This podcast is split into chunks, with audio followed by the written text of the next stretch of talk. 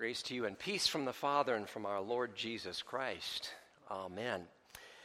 Uh, if you've been away for the summer or if this is your first time uh, visiting with us today, you may not be aware that during the summer we're in a sermon series in which we're reviewing our basic Lutheran Christian teachings and beliefs. And uh, to help us with that, we're making use of some videos provided by Lutheran Hour Ministries, uh, featuring as guest speaker the speaker of the Lutheran Hour, Pastor Greg Seltz. Today's topic is Who is the Holy Spirit? And so I invite you, to, if you would, uh, watch the opening video, please. You know, I get to introduce myself to people every day. I tell them my name and then I tell them a little bit about what I do. There's really no other way to identify myself. I do a certain kind of work. I'm a husband, a father, I'm a runner, I'm a bit of a car buff too. And that's one of the biggest questions about who God is. Who is He? Who is this mysterious Almighty Being? A good way to answer the question is by talking about what He does. But grasping the nature of God is a little bit like trying to understand how my cell phone works. You know, I know I can touch the screen and it works. I can take pictures and watch videos, but I have no idea how it works internally. But I do know one thing I know what the phone does. In a similar way, there's no way of us completely comprehending God, His eternity and majesty, His complete knowledge and power. But by describing Himself in the Bible, God has revealed to us what He does and how He impacts our lives. That brings us to the Holy Spirit. The work of the Holy Spirit reminds me of a feature on some cars. I'm talking about something called OnStar. If you're driving one of these automobiles today and you happen to get lost, all you have to do is press a little button on the rear view mirror and the voice of a friendly operator will come on the line to help you out. If you get into an accident, you don't even have to press the button. The OnStar operator will call 911 and notify first responders of your location. You can even call the OnStar operator to make a restaurant reservation and get tickets for a musical. Now, I know the analogy breaks down a little bit there, but I think you get the idea. The Holy Spirit is God who is with you always. You understand, of course, that the Holy Spirit isn't a concierge service in the sky, but He is the presence of God with us. And that personal presence of God does some amazing things. By the power of God's Word, the Holy Spirit changes hearts and changes lives. In John chapter 3, a man named Nicodemus came to Jesus with questions. He wanted to know more about God. So Jesus said to him, Unless one is born again, he cannot see the kingdom of God. Well, Nicodemus replied, How can a man be born when he's old? How can he enter a second time into his mother's womb and be born? Jesus answered, Truly, truly, I say to you, unless one is born of water and the Spirit, he cannot enter the kingdom of God. You see, Jesus made it clear that the Holy Spirit gives you new birth, new life, a new beginning. The water reference in Jesus' words points to baptism. You see, the Holy Spirit works through means or tools. The Bible tells us that He works through the water of baptism and through the words of the Bible.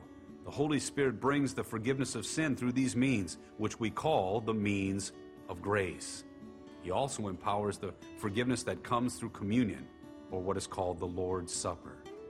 The Apostle Paul even said, No one can say Jesus is Lord except by the Holy Spirit. Martin Luther, the church reformer, said, I cannot by my own reason or strength believe in Jesus Christ my Lord or come to him, but the Holy Spirit has called me by the gospel, enlightened me with his gifts, sanctified and kept me in the true faith. If you say you believe in Jesus Christ as your Savior, the Holy Spirit caused that. You've got the Holy Spirit working with His tools in your life right now. The Holy Spirit is also called the sanctifier. In other words, He purifies you from sin, helping you to live each day as a child of God. You know, just as healthy trees bear healthy and nourishing fruit, the Holy Spirit causes your life to bear what the Bible calls the fruit of the Spirit. You know, the fruit of the Holy Spirit is love, joy, peace, patience, kindness, goodness, faithfulness, gentleness, and self control. The Holy Spirit is the one who gathers believers together in what is also called the church. Just as there is a beautiful unity in the one true God, Father, Son, and Holy Spirit, the Holy Spirit gathers believers together to worship, to encourage one another, to reflect the loving unity of God, and to share that gift of God's love with the world. Church isn't a building, it's people. People brought to faith in Christ by the Holy Spirit and gathered together by the Spirit to serve God. The Holy Spirit will always be mysterious to us. We may not fully understand who He is, but there is no doubt that we see Him and what He does in our lives. In your bulletin, there is a, the green insert with the announcements on one side, but on the other side, inside, is an outline for the message this morning. You might want to grab a pen or a pencil. There are some blanks to fill in as we go if you would like to. I use that to follow along this morning. As we're asking the question, who is the Holy Spirit? Uh, this is going to be more of a teaching sermon, a teaching style, rather than the typical homiletical style sermon. Uh, and when we talk about the Holy Spirit, of course, we we, we reiterate what the Bible says that the Holy Spirit is God. The Holy Spirit is the third person of what we call the Trinity, the three in one God. But the Holy Spirit is somewhat mysterious. And so, as Pastor Seltz recommended it, it's, it's helpful to talk about the Holy Spirit in terms of what he does. We see him in what he does in our lives. So, my focus today is to, to ask what are the jobs of the Holy Spirit? What does he do? Let's start off. The chief and primary work of the Holy Spirit is to create and sustain faith through the gospel. The Holy Spirit is the one that creates faith in the heart of a person, plants it there, sustains that faith, and he does it through the gospel message, the message about Jesus and his love for us. As was mentioned on the video, 1 Corinthians 12, no one can say Jesus is Lord except by the Holy Spirit. In other words, it's the Holy Spirit that creates and plants faith in the heart of someone so that they can say, I believe in Jesus. He is Lord. And the Spirit does that through the gospel message. As Paul writes to the Thessalonians, He called you to this through our gospel. The Spirit calls us into faith through the gospel. Romans 10, verse 17, Paul tells us faith comes from hearing the message, and the message is heard through the word of Christ. As that message about Jesus dying on the cross and rising again to forgive sins, as that wonderful good news message is heard, is shared, is read, is communicated in some way, it's powerful and effective, and the Spirit uses it to lead people to faith. Along with giving the gift of faith, the Holy Spirit has another, another job. He gives the gift of new life. We heard about this in that gospel lesson for today in John chapter 3, where Jesus is conversing with Nicodemus of the, the Jewish council. Nicodemus comes to him at night. I like to call him Nick at night. Bad joke. So. With, a question, with questions, religious questions. And Jesus says something rather profound to Nicodemus. He says, You must be born again.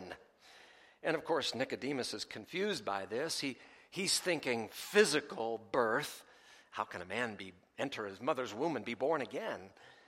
But Jesus is talking about a spiritual birth, a birth that only God, the Holy Spirit, can give. I think it's interesting that the New Testament Greek word for again also means from above. The word is anothen. You must be born anothen. That is, you must be born from above. This new life, this new birth, comes from heaven, from above, from God, from the Holy Spirit who creates this new life within us. When we take a look at the word spirit, it's a rather interesting word. In the Old Testament Hebrew, the word is ruach. In Greek, the New Testament Greek, the word is pneuma. Both of those mean spirit, but they also can be translated in a variety of ways depending on the context in which the word is being used. Both of those words mean air, wind, breath, or spirit, depending on how they're used in context. Jesus uses the word pneuma two different ways in that gospel lesson for today. He talks about the natural wind that blows where it pleases. The word is pneuma. But he uses that as an illustration of the holy pneuma, the Holy Spirit. And you see, it's the Holy Spirit who breathes new life into people. We call that regeneration. He takes someone who's spiritually dead and makes them alive. He regenerates their hearts. Now, according to Jesus in that story in John 3, this new life from the Holy Spirit is actually necessary for a person to enter the kingdom of God. You can't get in without it, it's necessary. Why is this new birth, this new life, necessary for entering the kingdom of God? Well, the reason is because all people are born with three basic spiritual problems. Let's enumerate these three. We're not going to read the Bible passages that discuss each one of these. This is your homework for the week. I want you to take these passages and study these this week as you go deeper this week on uh, this morning's message. But the three basic problems everybody is born with is first of all, they are born spiritually dead. And they cannot make themselves alive. This coming Wednesday, I, along with a number of our school and church staff, are going to take our CPR and first aid training. It's, it's time for me to renew my CPR certification. Uh, after two years, it expires. And you know, when you, when you apply CPR, you are basically breathing, new, breathing life into a dead person. Literally, physically, breathing life into someone. The Holy Spirit breathes new spiritual life into spiritually dead people. Oh, yeah, there are people who are physically alive, but they're very spiritually dead, and they need the new birth that only the Holy Spirit can give. Secondly, the reason we need this new life is that people are born spiritually blind. People come into this world not really seeing and knowing what is true in, in terms of things eternal. They don't get it. And until the Holy Spirit puts new life in them, they won't get it. That's why it is so critically important, you see, that we be willing to share the message, to give the Spirit opportunity to breathe new life into someone else, that they can truly see what it's all about. And the third problem people are born with is that they're born as enemies of God. We are not born neutral. In fact, we're not even born with a positive view of God. We come into this world with a radically self centered, sinful nature that is opposed to the things of God. And until that changes, we're on a path to hell. People need the new birth because they're spiritually dead, blind, and enemies of God. But what I want you to understand is that this new birth undoes all three of those things. Don't you love that button on your computer? that undo button?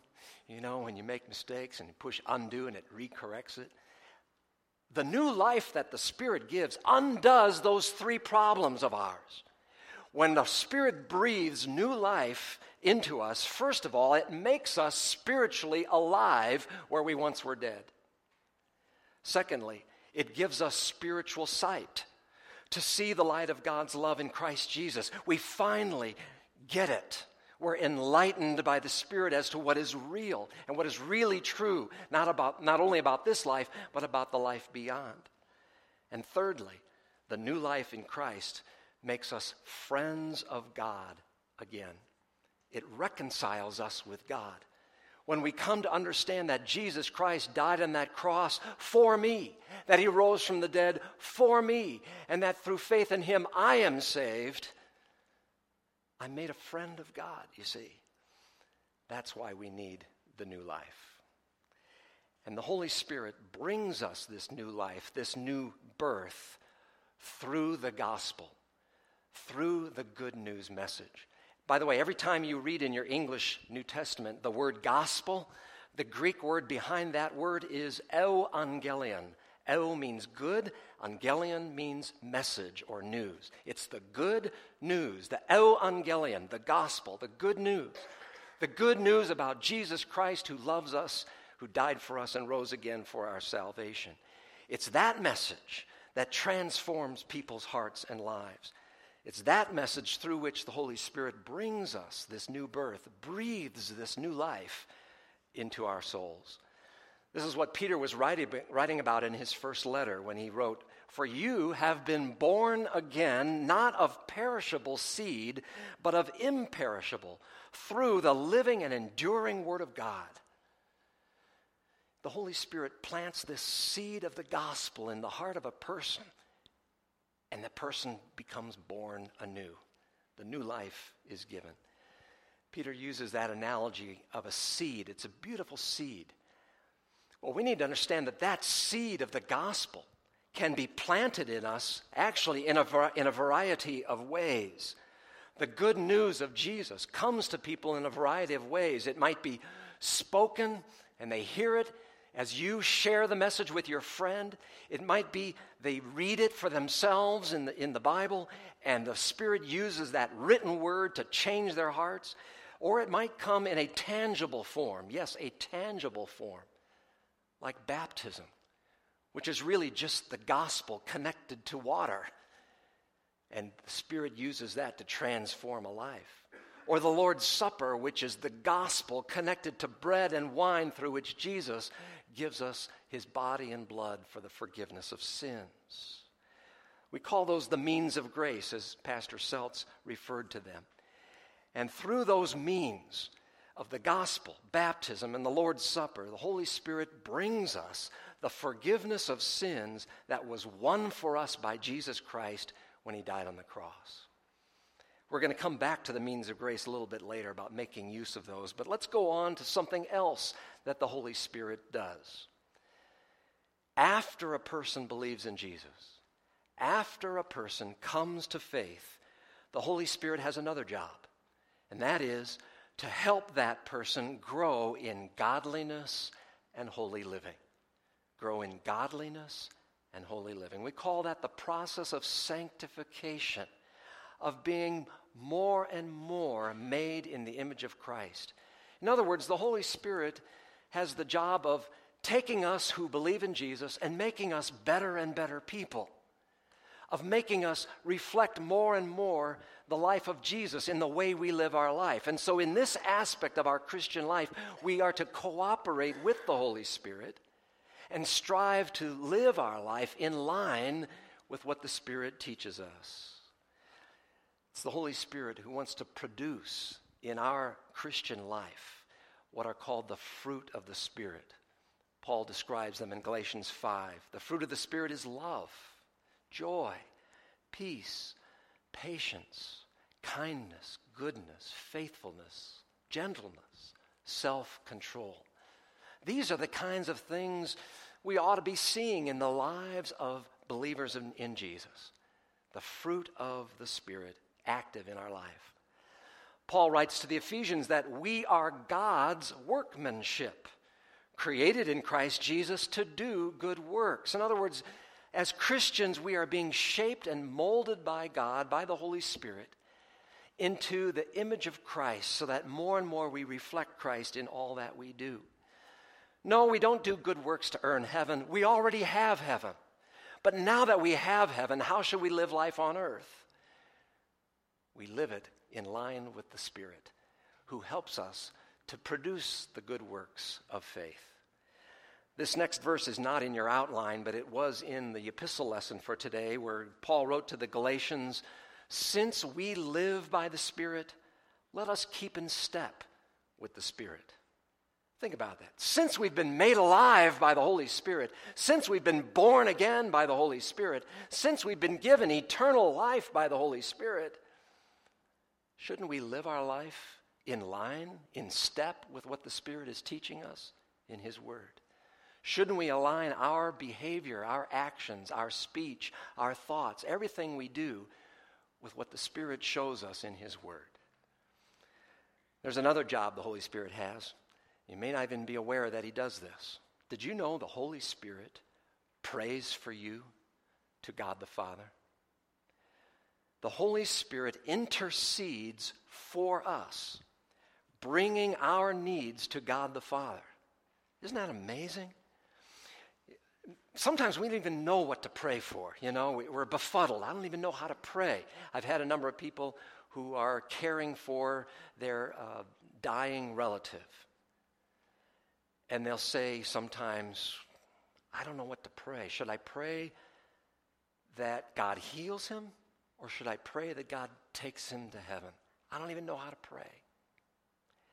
And look what St. Paul says about what the Spirit does when we don't know what to pray. The Spirit helps us in our weakness. We do not know what we ought to pray for, but the Spirit Himself intercedes for us with groans that words cannot express. And He who searches our hearts knows the mind of the Spirit because the Spirit intercedes for the saints in accordance with God's will. See, whatever's going on in the inner core of your life, the Holy Spirit gets that. And He takes your needs to the throne of the Father of grace who hears it, who cares about it, and who responds in love and mercy. To know that the Holy Spirit is always praying on our behalf is truly comforting. Another thing the Spirit does is, is that He is the teacher of spiritual truth. The Holy Spirit teaches us the truths of God through His Word, serving as our counselor and our guide. He is the teacher. Jesus explained this to his disciples uh, before he left them and when he was promising that he was going to send the Spirit very soon. In John 14 and 16, Jesus said, The counselor, the Holy Spirit, will teach you all things and will remind you of everything I have said to you. When he, the Spirit of truth, comes, he will guide you into all truth. One of the things that this means, friends, is that whenever you are about to read or study your Bible, I want to encourage you to just pray this simple little prayer. Oh, Holy Spirit, help me to understand what I'm about to read. He is the teacher.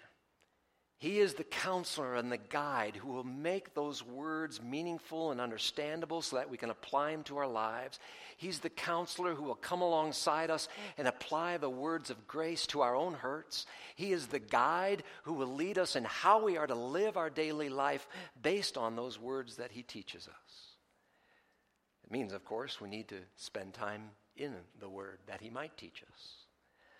And then finally, the final job that uh, we're going to look at this morning is that the Spirit gives special gifts to believers.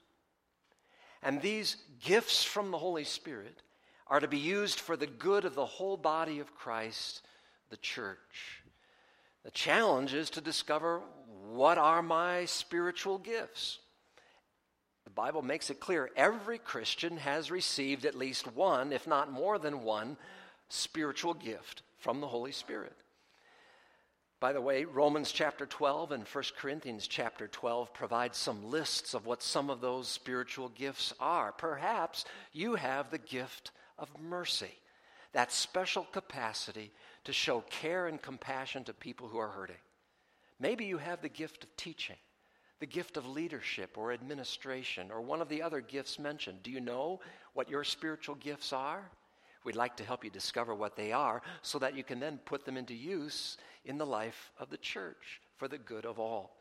We do have a little spiritual gifts inventory tool. If you would like to make use of that, contact us in the church office. We'll get that to you. We are going to be having an emphasis on discovering our spiritual gifts uh, later in the program year. But do you know what yours are? And how might you put them into use? St. Paul, uh, excuse me, St. Peter in his first letter exhorts all of us to use them. He said, Each one should use whatever gift he has received to serve others, faithfully administering God's grace in its various forms. Whatever your gift is, the Spirit has given it for serving other people. Well, the Spirit has given us an awful lot of blessings, hasn't He? I want to go back to something mentioned earlier the Word and the sacraments. The Holy Spirit has promised to be always actively working through those means of grace. Could he operate outside of those means of grace? Sure, he's God. He can do whatever he wants.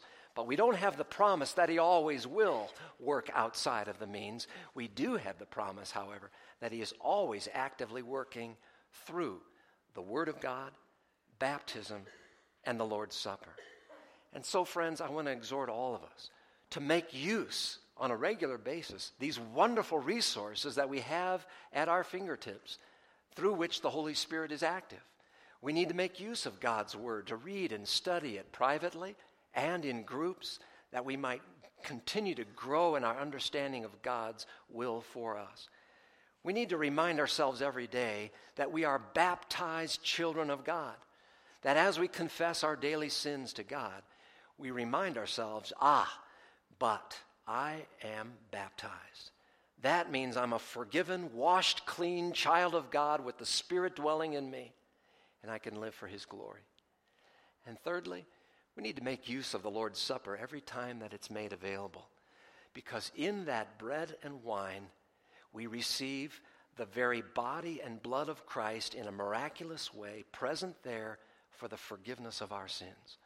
It truly is a gift from God.